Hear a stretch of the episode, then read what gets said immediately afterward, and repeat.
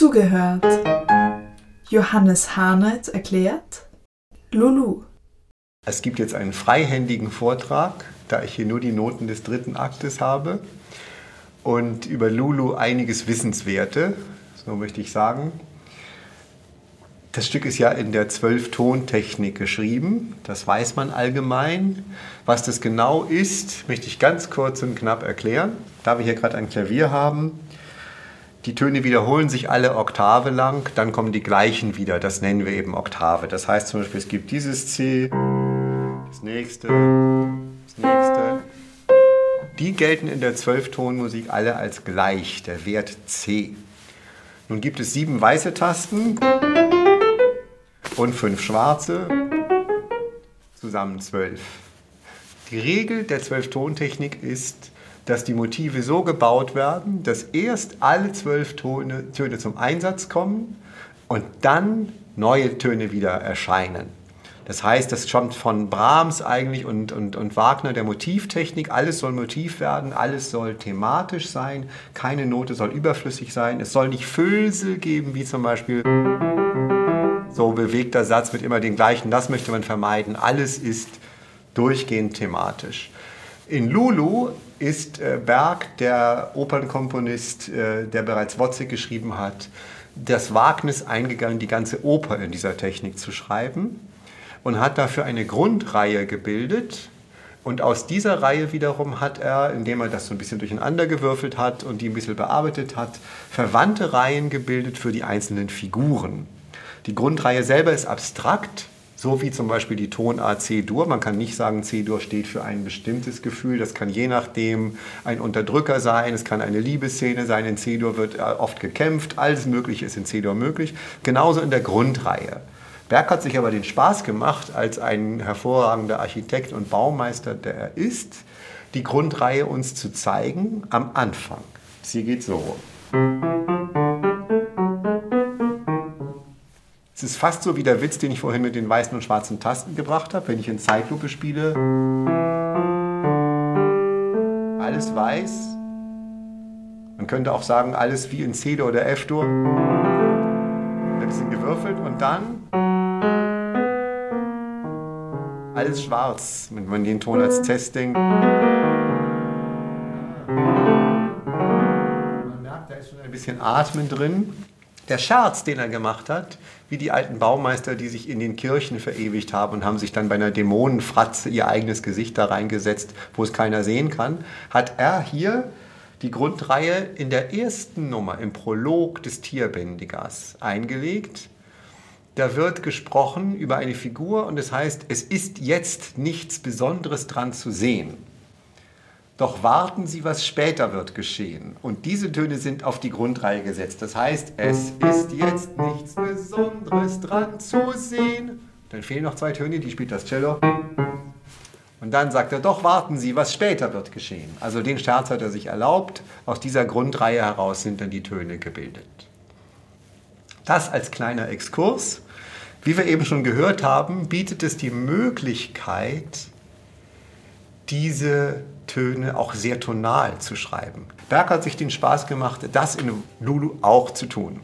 Dann sagt der Doktor Schön, ist etwas moderner das Stück, äh, du weißt, dass ich heute auf die Börse muss. Die Lulu versucht ihn zu verführen und er sagt, nein, ich habe Geschäfte und dann kommt die Börse, das C-Dur, das ewige Geld. Das ist ein weiterer Scherz und ein Bezug zu Wozzeck und es gibt einen dritten Bezug zu Wozzeck. Das ist eigentlich der schönste. Die Idee ist von Richard Wagner, soweit ich weiß, vielleicht gibt es da noch neuere Erkenntnisse. Und da zitiert er sich selbst und die Musik von Tristan zitiert er in den Meistersinger. Und Berg hat sich einfach die Frechheit erlaubt, obwohl er erst eine Oper geschrieben hat, das gleiche in Lulu zu machen. Das ist also die Stelle, wenn die Lulu im dritten Bild des ersten Aktes auf die Bühne geht und tanzt.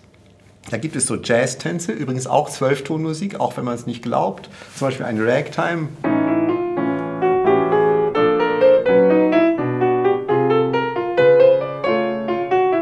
Weiter und so weiter. Oder einen English Waltz. Man hört immer schon ein bisschen dieses Schwarz-Weiß, ne? dieses abwechselnd Atmen. Und dann geht sie auf die Bühne und er ist alleine in ihrer Garderobe und sagt, über die ließe sich freilich eine interessante Oper schreiben. Und wir hören, das ist der Anfang von Wozzeck. Dann geht es weiter, erste Szene und dann beschreibt er der Maler, dann der, es kommt also all diese Ehemänner und wie es weitergeht. Genau das, was diese Oper tatsächlich ist, davon redet er dann. Also wie dieses schöne Bild im Bild, wenn ich ein Bild sehe und da ist gerade ein Maler, der ein kleines Bild malt, vielleicht auch noch das gleiche. Das hat er hier mit der Oper auch gemacht. Das sind ein bisschen die Baumeisterscherze von Berg, die mich natürlich als Komponisten interessieren, die man vielleicht normalerweise sonst nicht mitbekommen würde. Ich möchte aber noch erwähnen zur Wiener Schule, was man, wenn man nur hineingeht und hört, auch nicht weiß. Dafür muss man sich einen Klavierauszug anschauen und hineinschauen, dass seine beiden Freunde, also der Lehrer Arnold Schönberg, der ja für sich in Anspruch genommen hat, er hätte diese Technik erfunden, äh, und sein Kollege Anton von Webern sind beide in dem Stück vertreten. Insofern, als die gesamte Lulu Schönberg zum 60. Geburtstag gewidmet ist.